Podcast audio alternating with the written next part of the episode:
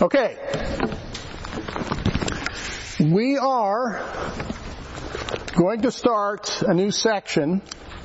Well, actually, it's the same section. We're just moving into a different passage. As we get a little deeper into 1 John, and we're going to be looking at, well, we'll begin looking at 1 John chapter 2 verses 3 through 6. And hereby we do know that we know him if we keep his commandments. He that saith, I know him, and keepeth not his commandments is a liar, and the truth is not in him. But whoso keepeth his word in him verily is the love of God perfected. Hereby know we that we are in him.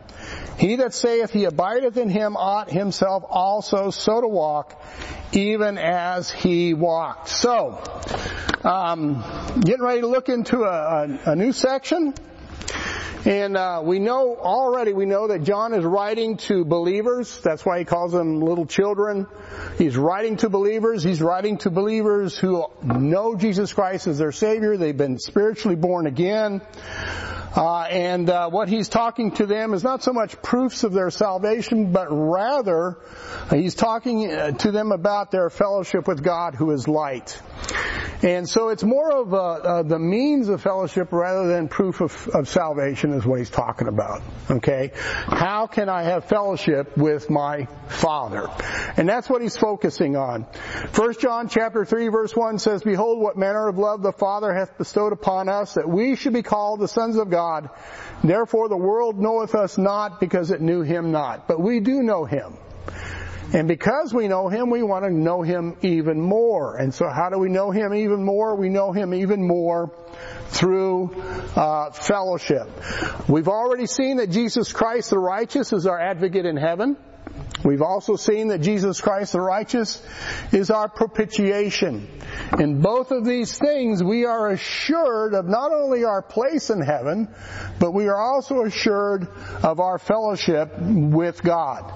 Uh, Hebrews 9:24 says, "For Christ is not entered into the holy places made with hands, which are the figures of the true, but into heaven itself, now to appear in the presence of God for us." So we have a great high priest in heaven that has appeared in the presence of God for us. So our our um, our salvation is assured in Christ, and our fellowship is also assured in Christ because of what Christ has accomplished. So the first few blanks on your study guide. Uh, we're still in the first major section of this epistle. Okay? Um, and that's what we're considering. So, your blanks here is we have fellowship with God who is light, I believe is the title. So the very first blank is A, the proof of fellowship is walking in the light. That's what John 1, 5 through 8 was all about. This is a walk in the light that is expressed by an open and honest appraisal of oneself in the light of God's Word, our relationship with the Father. Uh, we don't play games with sin. We take sin very seriously because we're so jealous of our fellowship with God. We don't want anything to disrupt that fellowship. That's why we take sin seriously. B, the provision of fellowship is the confession of our sins. Okay, we saw that in 1 John 1, 9 through 10. Uh, when we do sin, there is to be a timely rather than a prolonged delay in our confession of sin. Don't don't sit there and percolate in your sin, right? Deal with it. Get it taken care of. And we get it taken care of by confessing it. Lord, I messed up. It's all on me. I am sorry. Right? Confess it. Get it out. And then God promises to do what? He promises to forgive us and to cleanse us so that we can maintain that fellowship. So many people do not take advantage of that and so many people will abuse that. And we, I think we went into that in some detail. Uh, C, then there's the position of our fellowship. And that's what we spent some time on in chapter 2 verses 1 through 2.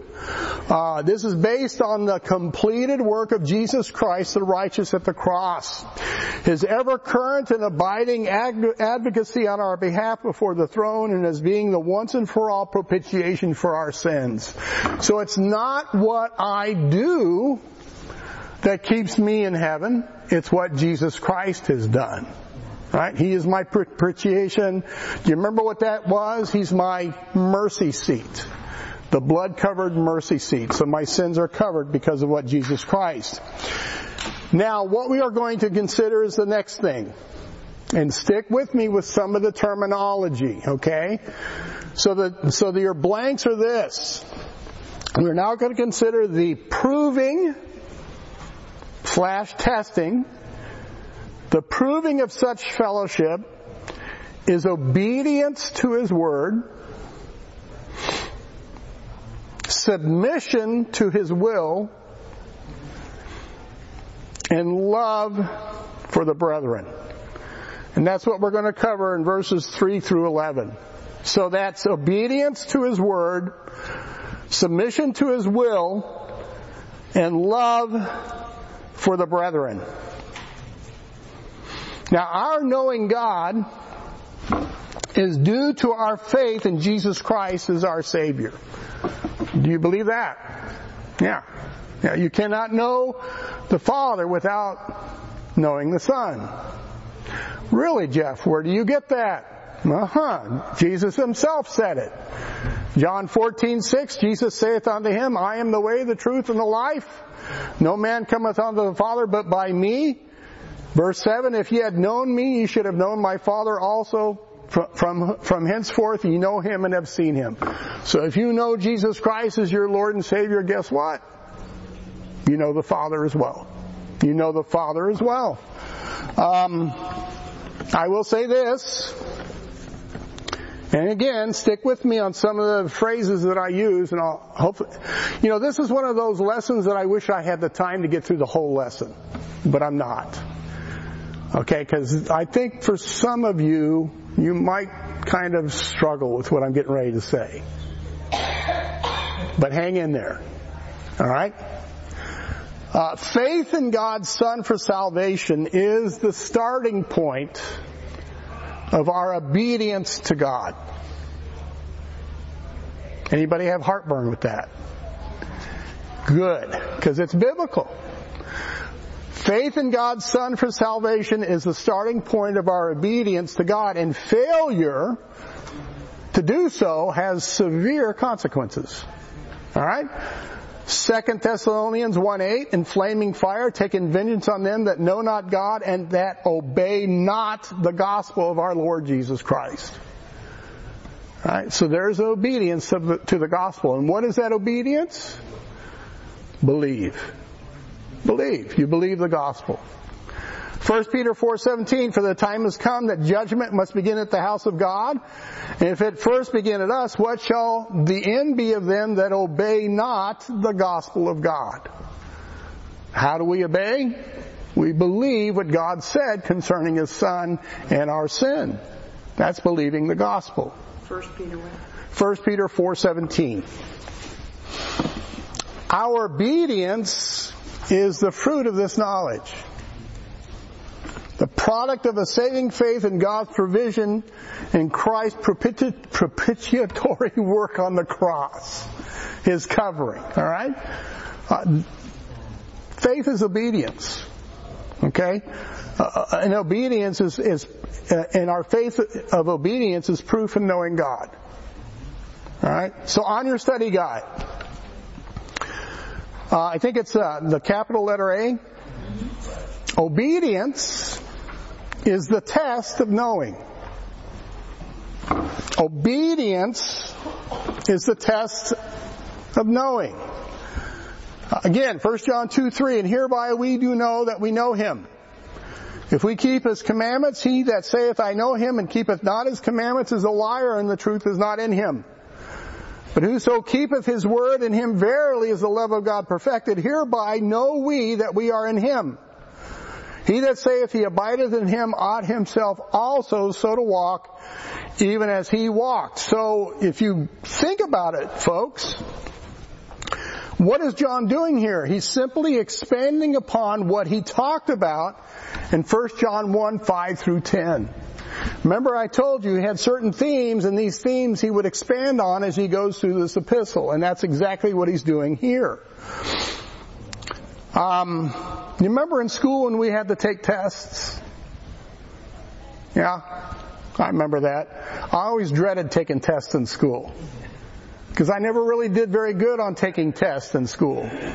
You know, as far as the, the, the, the, the assignments, you know, like the homework, my homework was always done. You know, if there was something I had to do for class, I, it was always done. I always took care of that. But when it came test time, I did terribly. I did absolutely terribly when it came test time. Now I understand testing is done in the academic environment to measure how much you have retained what you have been, what they try to cram into your little skull. Right? That's that's the way that they measure uh, how much you've retained the information that you that you've been given. But is testing always a good indication of your grasp of that information? No. It's not, is it? I mean, I know a lot of folks who pass tests very well, but really don't know anything about the information. Uh, this is true also in the spiritual world, in the spiritual environment. So on your study guide, one can be highly educated in the Bible. You know, they know all the books of the Bible, they can quote volumes of verses, they know all of the sevens in the Bible. But all this education is no guarantee of a pure heart or a sanctified and submitted will to God's Word. So highly educated, pure heart, submitted. Proverbs 4.23 says, Keep thy heart with all diligence, for out of it are the issues of life. Now, I've said this because it was said to me, and I believe it. The heart of the matter in all things is the heart of the matter. The heart of the matter in all things in regards to God is the heart of the matter. What is your heart? Um, I, I heard one man preach one time, and he said, "Give me one man whose heart is perfect before God."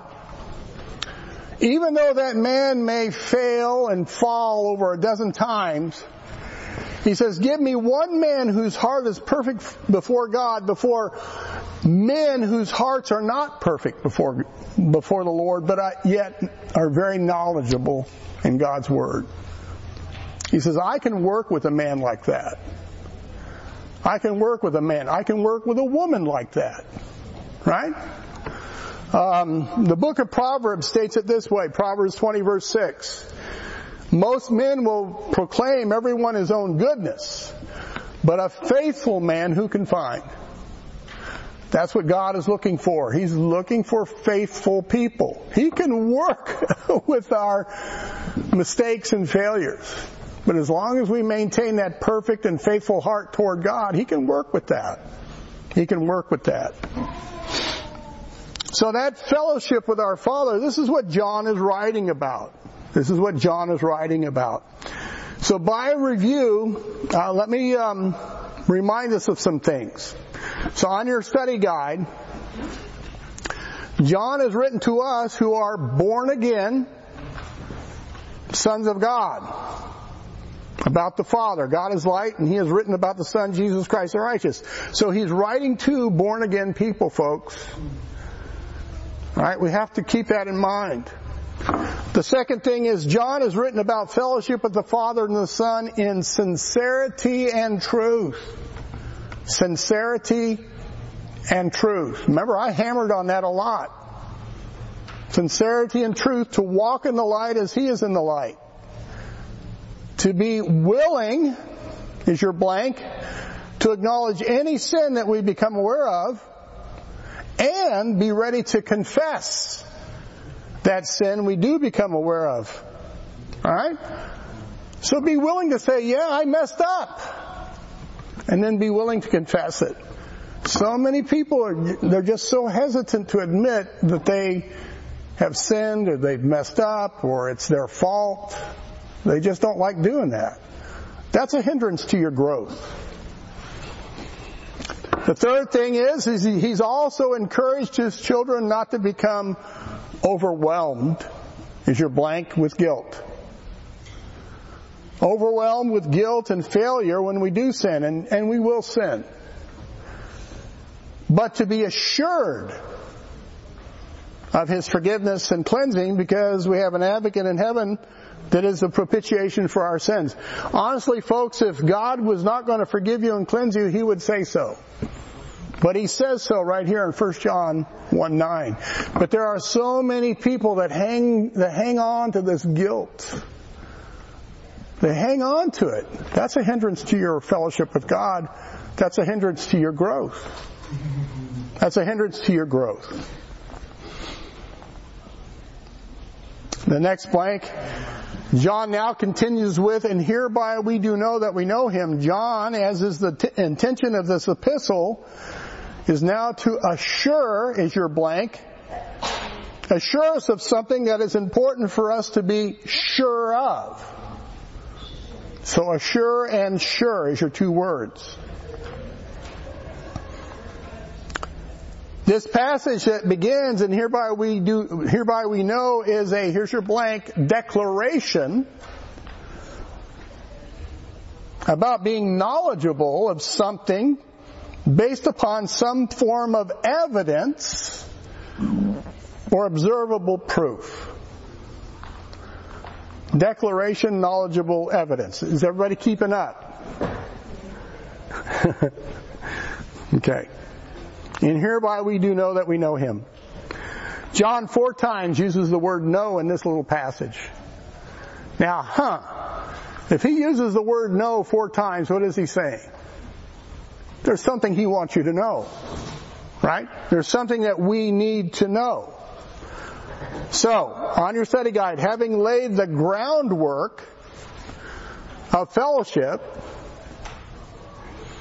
that's what we went through with 1 John 1, 5 through 10, you know, 1 John 2, 1 through 2. Having laid the groundwork of fellowship, John now addresses the goal or the result of fellowship, and that goal and result is to know Him. That's what fellowship is all about. To come to know God. Folks, we don't have a spiritual baby daddy that has conceived us and went and leaved us, as Jerry Springer would, would say. All right? We don't. We don't. And there are so many, so many unfortunate people, that's their viewpoint of God. You know, they've, that, that, that God has kind of left you on your own. And that's a terrible place to be. That's a terrible place to be. Do you realize that God desires to have fellowship with His children? Just like any father would desire to have fellowship with their children, our Father desires to have fellowship with us. That's not the issue. You know what the issue is? How bad do we desire to have fellowship with Him? That's the issue. That's always been the issue. How badly do I desire to have fellowship with my Father? Do I desire to have fellowship with my Father enough to be honest about myself and my sin and deal with that sin as I should? Or am I going to play this silly little game? You know, am I going to hold grudges against somebody? Am I going to refuse to forgive somebody because they said this or said that or something didn't go my way? So I'm going to throw a little temper tantrum? Is that what I'm going to do? That's not that's not good. That's not a good place to be. And what you're doing is you're cheating yourself out of fellowship with the Father. I don't care what game you might play. You might tell yourself, I'm good with God, and you may not be. Just don't play that game. It's not good. So to come to know the Father and the Son, that's the desired outcome of being in fellowship with God. And I don't know about you guys, but I want to come to know my Father. I want to come to know Him. I really do. I want, and the only way I'm going to come to know my Father is to walk in agreement with Him. Right? Can two walk together, least they be agreed. So the more you are in agreement with the Father, I'm thinking the better our fellowship will be. That's not difficult to figure out. Might be hard to live, but it's not difficult to figure out.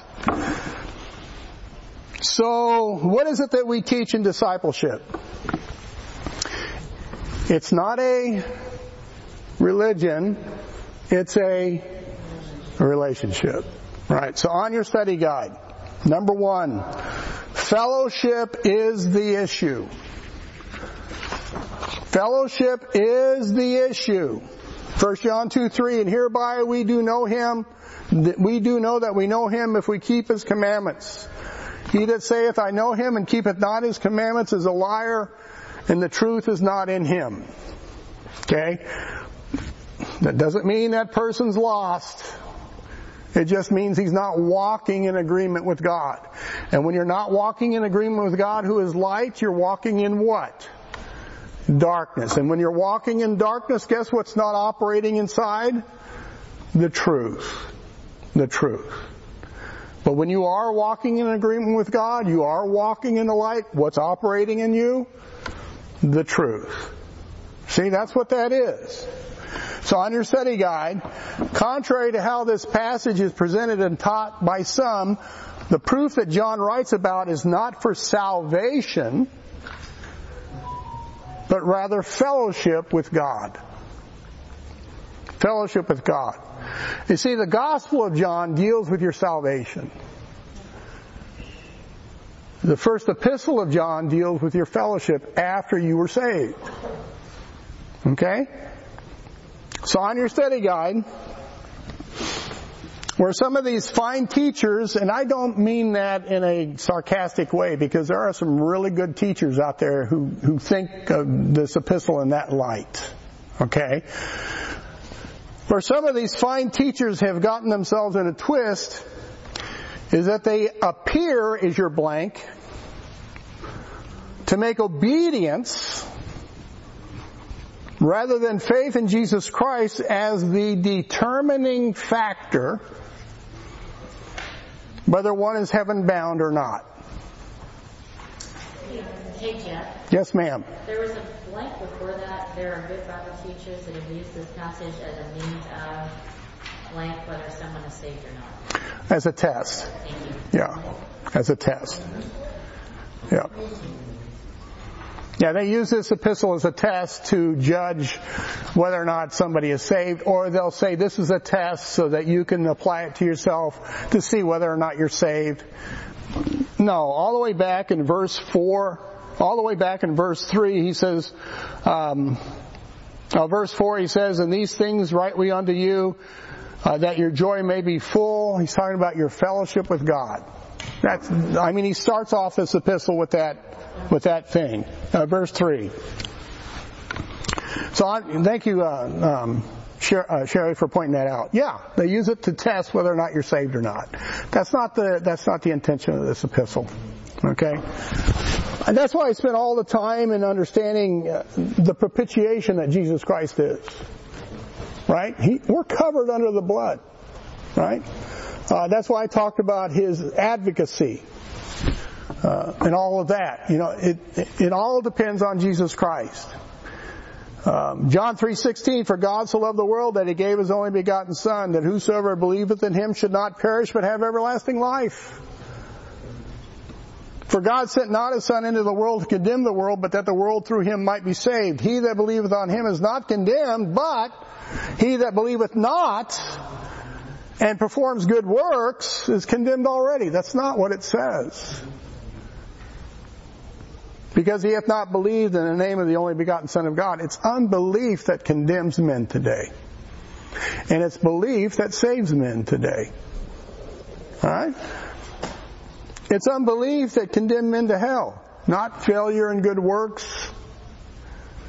It's not what it's all about. So on your study guide, uh, and again, Shari, thank you for pointing that out because that's important to understand that some of these guys teach this epistle in that regard as a test of one's salvation. So on your study guide, there is such a heavy emphasis, heavy emphasis upon good works made that the reader is left with the impression that there is no guarantee for the believer that they are saved unless they have the works to back it up to prove that they are saved. So heavy emphasis, guarantee, and prove. Is everybody there? Okay. There's a blank before that? Well then I don't know what that blank is. Try to add the, and there's two blanks, the other one is trying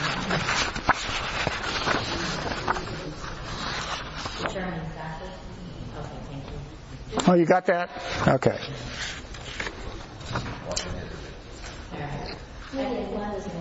My assurance is based on what God has wrought and not on my works.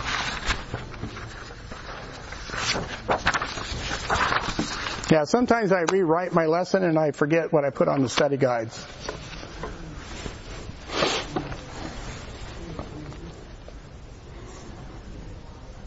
That's why I put this little checklist up here. You know, the way some folks approach this epistle, unless you have certain boxes that you check off, you know, okay, I, I, I go to church regularly. I, I read my Bible regularly. I'm involved in ministry, you know. Yeah, I was baptized as a believer. Yeah, yeah, I go to the Lord's Supper. You know, all these little things that we check off. I witness to my neighbor. You know, they, they say all of those things are, are, they have to be evident. They have to be there to prove that you're saved. To prove that you're saved. But that goes contrary to what John wrote. Not only in this epistle, but what he wrote in his gospel as well. Right? The whole reason why John wrote his gospel the key verse of John's Gospel is John chapter 20 verses 30 through 31. He says, and many other signs truly did Jesus in the presence of his disciples, which are not written in this book, but these are written that ye might believe that Jesus is the Christ, the Son of God, and that believing ye might have life through his name. There's no mention of proof of good works. It's faith in His name, belief in His name. I think it is a part of our human nature. Also, I believe it is it is the message that is preached by the world.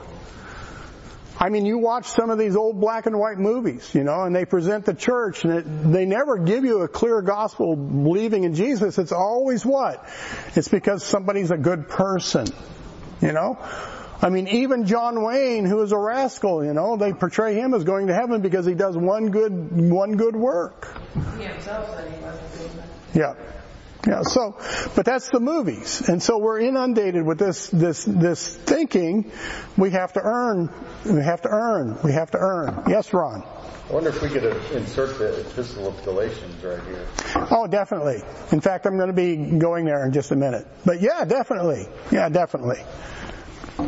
So unless you have these boxes checked off, then chances are you may or may not be saved. Where's the assurance in that, folks? Really, really, where is the assurance? And it goes contrary to God, uh, John's gospel. It goes con- contrary to his epistle, 1 John 5:13. He says, "These things have I written unto you that believe on the name of the Son of God, that ye may know that ye have eternal life, and that ye may believe on the name of the Son of God." And have all these boxes ticked off as well. It's not there. It's not there. Now on your study guide, I hope this is on your study guide because that's two strikes now. I do understand the intentions of these teachers, but the emphasis placed upon works versus faith contradicts. Is it on there?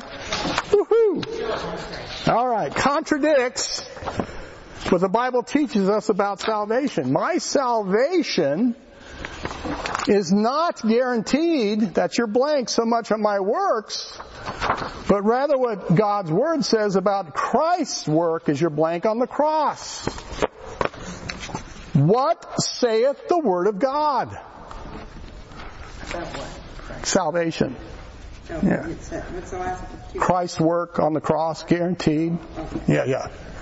Yeah, that's just a little.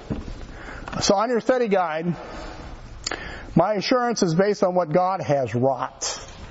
That old English word wrought, and not on my works. Alright? If my assurance of salvation is based upon ticking off all these boxes on my good works or my feelings or my pleasing the pastors of this church, folks, I'm in trouble. I am. I'm in trouble. Uh, for as often as I've been called on the carpet in the pastor's office, chances are I'm not saved. If it's my works that I'm trusting in for my assurance. See what I'm saying? John 3:14 when Jesus was speaking to Nicodemus, he says as Moses lifted up the serpent in the wilderness, even so must the son of man be lifted up that whosoever believeth in him should not perish but have eternal life. I think that is a key verse of that chapter speaking to Nicodemus because Nicodemus knew the story. The story of these people being bitten by these fiery serpents, how were they healed of that venom? By looking upon the brazen serpent. They didn't have to crawl to it. They didn't have to work. To, all they had, to, all they had to do was look. All they had to do was look.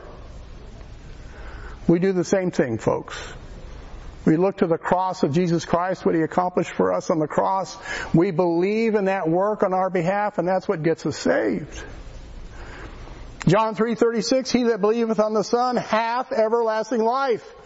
He that believeth not the Son shall not see life, but the wrath, but the wrath of God abideth on him. John 5:24 Verily verily I say unto you he, he that heareth my word and believeth on him that sent me hath everlasting life.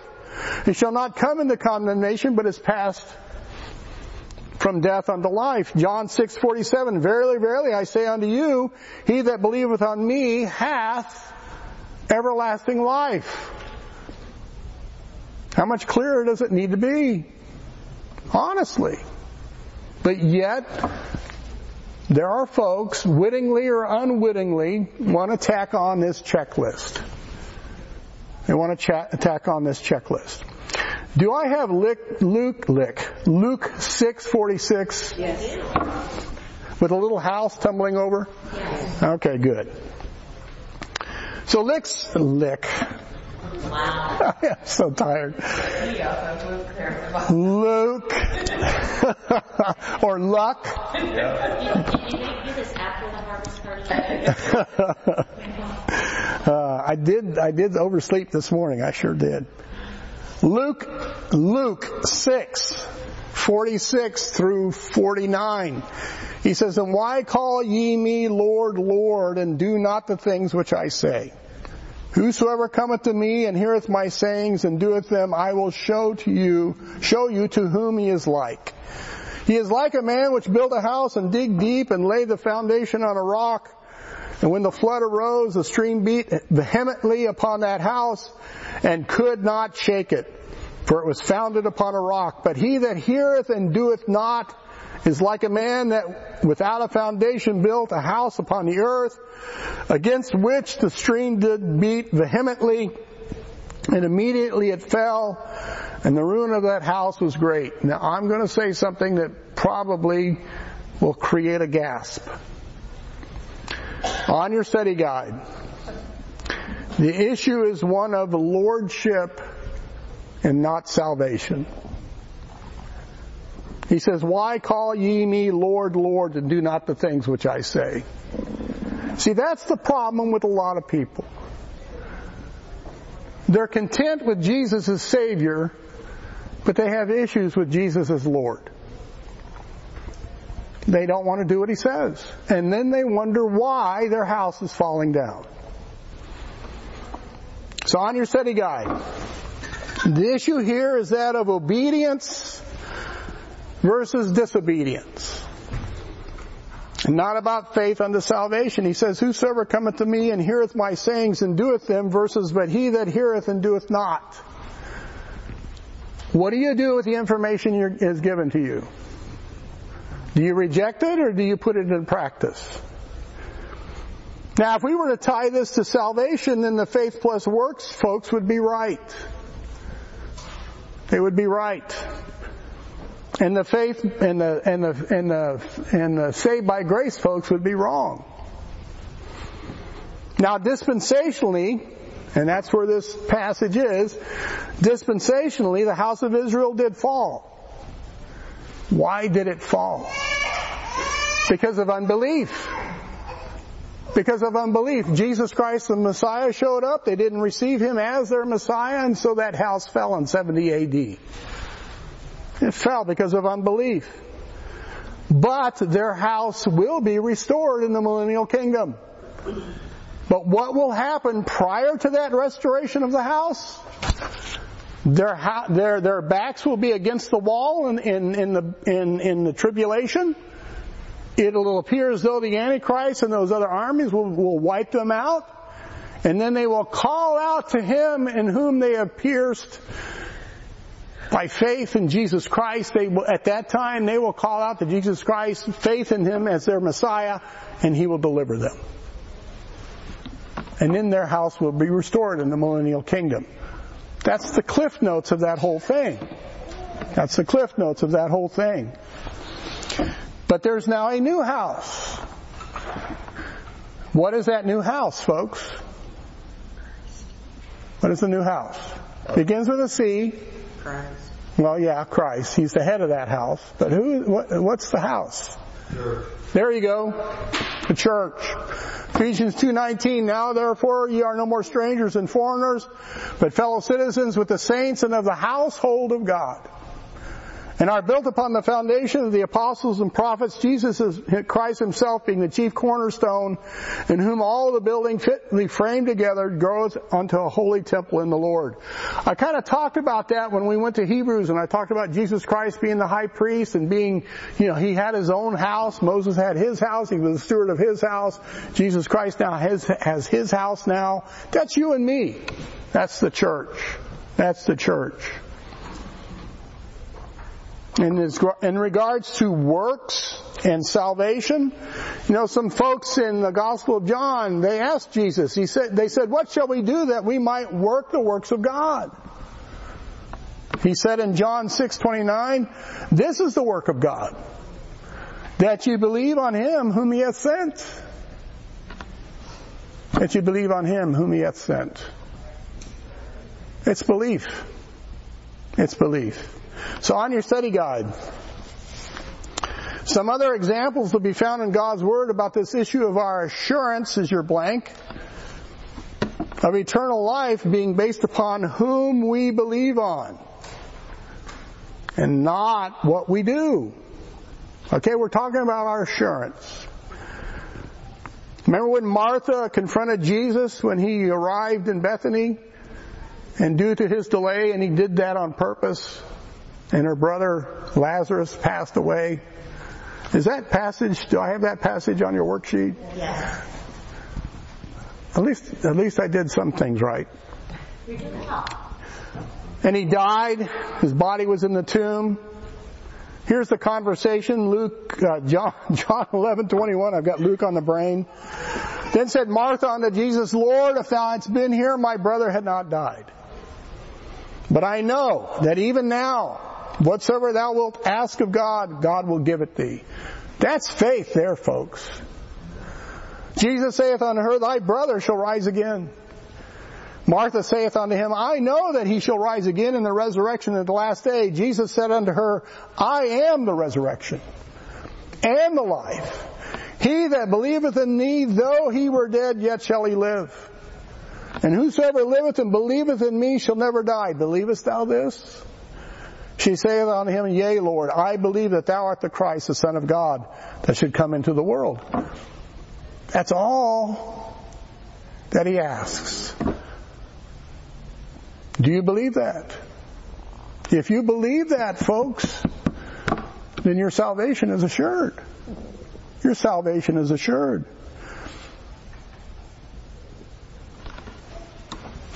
When Philip in the book of Acts spoke with the Ethiopian eunuch, is that passage in your sheet? Yes. Wow. Acts 8:27 he arose and went behold a man of Ethiopia a eunuch of great authority under Candace king, queen of the Ethiopians who had the charge of all her treasure and had come to Jerusalem for to worship was returning and sitting in his chariot read Isaiah the prophet and the spirit said unto Philip go near and join thyself to this chariot and Philip ran thither to him and heard him read the prophet Isaiah and said understandest thou what thou readest and he said, How can I, except some man should guide me? And he answered Philip that he would come up, and he desired Philip that he would come up and sit with him. The place of the scripture which he read was this, he was led as a sheep to the slaughter, like a lamb dumb before his shears, so opened he not his mouth. In his humiliation, his judgment was taken away. And who shall declare his generation for this, for his life is taken from the earth? And the eunuch answered Philip and said, I pray thee, of whom speaketh the prophet this? Of himself or of some other man? Then Philip opened his mouth and began at the same scripture. Get a hold of this. And preached unto him Jesus. And as they went on their way, they came into a certain water, and the eunuch said, See, here is water. What doth hinder me to be baptized? And Philip said, If thou believest with all thine heart, thou mayest. And he answered and said, I believe that Jesus Christ is the Son of God. And then he got baptized. But notice it says Philip preached unto him Jesus. Right? Preached unto him Jesus. When Paul spoke to the Philippian jailer in Acts 16:30 and he brought them out and said, "Sirs, what must I do to be saved?" That's a good question. I wish more people would ask that question. And they said, "Believe on the Lord Jesus Christ and thou shalt be saved in thy house." And they spake unto him the word of the Lord and to all that were in his house, and he took them the same hour of the night and washed their stripes and was baptized, he and all his straightway, and when he had brought them into his house, he set meat before them and rejoiced, believing God with all his house. Notice they preached unto him Jesus, and he believed what was preached. He believed what was preached. So on your study guide, here in the Philippian jailer's case, we do see evidence of a changed life. Evidence is your blank. A changed attitude towards the things of God. Obedience and being baptized. Ministering to Paul and Silas' wounds and feeding him. And I do believe God's Word speaks about this. I do. What was the last one? Uh, ministering. Ministering to Paul and Silas' wounds. And I don't take issue with that. That's not my issue. This is on your study guide. What I take issue with is the tendency to put the emphasis on good works over faith in the assurance of eternal life, faith in what Jesus Christ has accomplished. What if I don't have some of these boxes ticked off? What if there's like 20 boxes and I only have five ticked off? Or 24 ticked off? Right? When Jesus spoke to the man born blind, I'm going to guess I've got John 9:30 on there. Yes. All right. The man answered and said unto them, Wherein, why herein is a marvelous thing that you not, know not from whence he is, and yet he hath opened mine eyes. Now we know that God heareth not sinners, but if any man be a worshipper of God and doeth his will, him he heareth. Since the world began, was it not heard that any man opened the eyes of one that was born blind? If this man were not of God, he could do nothing. They answered and said unto him, Thou wast altogether born in sins, and dost thou teach us? And they cast him out. Jesus heard that they cast him, that they had cast him out, and when he had found him, he said unto him, Dost thou believe on the Son of God? There's no boxes to be ticked there, folks. He answered and said, Who is he, Lord? That I might believe on him. See, I think that's the problem with a lot of folks. They don't hear about the real Jesus in the Bible. They hear of some other goofy Jesus. They don't hear about the real Jesus. So that's why there's so much confusion. He answered and said, Who is he, Lord, that I might believe on him? And Jesus said unto him, Thou hast both seen him, and is he that talketh with thee? And he said, Lord, I believe. And he worshiped him. He worshiped him. So on your study guide, the thinking is your blank that a believer can believe in Jesus Christ without really knowing whether they really believed, to me, is not biblical. Of course, you can know if you truly believe or not.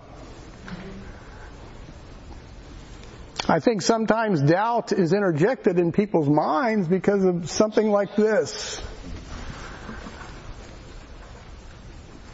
Okay? That's why I take such strong issue with this works proving somebody's saved or not. If you don't have enough works, then you may not be saved. Why interject that doubt? Show them what God's Word clearly says, and God will take care of the rest of it. In lesson two of discipleship one on eternal life, we have this statement made on page nine. Uh, letter C. God knows you are saved, but you also should be convinced of your salvation. Is there a time that you know of that you did receive the gift of eternal life in Jesus?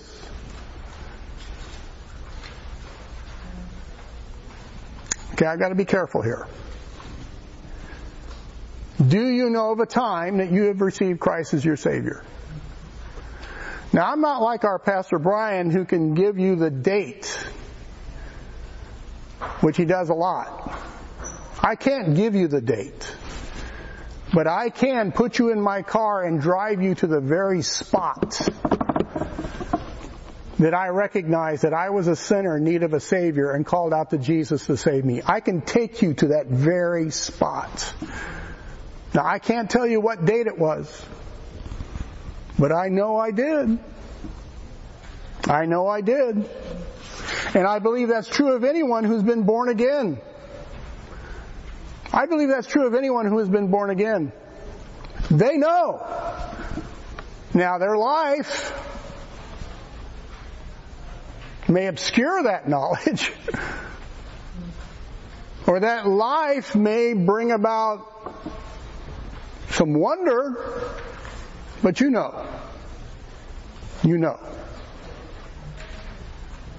In John chapter, John chapter 1, verse 35, Again the next day after John stood and two of his disciples and looking upon Jesus as he walked, he saith, Behold the Lamb of God. And the two disciples heard him speak and they followed Jesus. Then Jesus turned and saw them following and saith unto them, What seek ye? They said unto him, Rabbi, which is to say, being interpreted, Master, where dwellest thou? He saith unto them, Come and see. They came and saw where he dwelt and abode with him that day, for it was about the tenth hour. This is a record of John who wrote the gospel, John who wrote this epistle of his first time that he met Jesus. He even knows the hour. Why? Because for him it was a life-changing encounter. If you have received Christ as your Savior, you know it. I'm saying you know it. There may have been people who try to obscure it.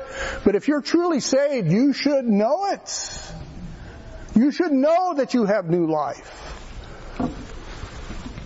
First, uh, in uh, Paul, on, his, on the way to Damascus, he got knocked off his horse. Right? He got saved. I mean, in a big way, he got saved.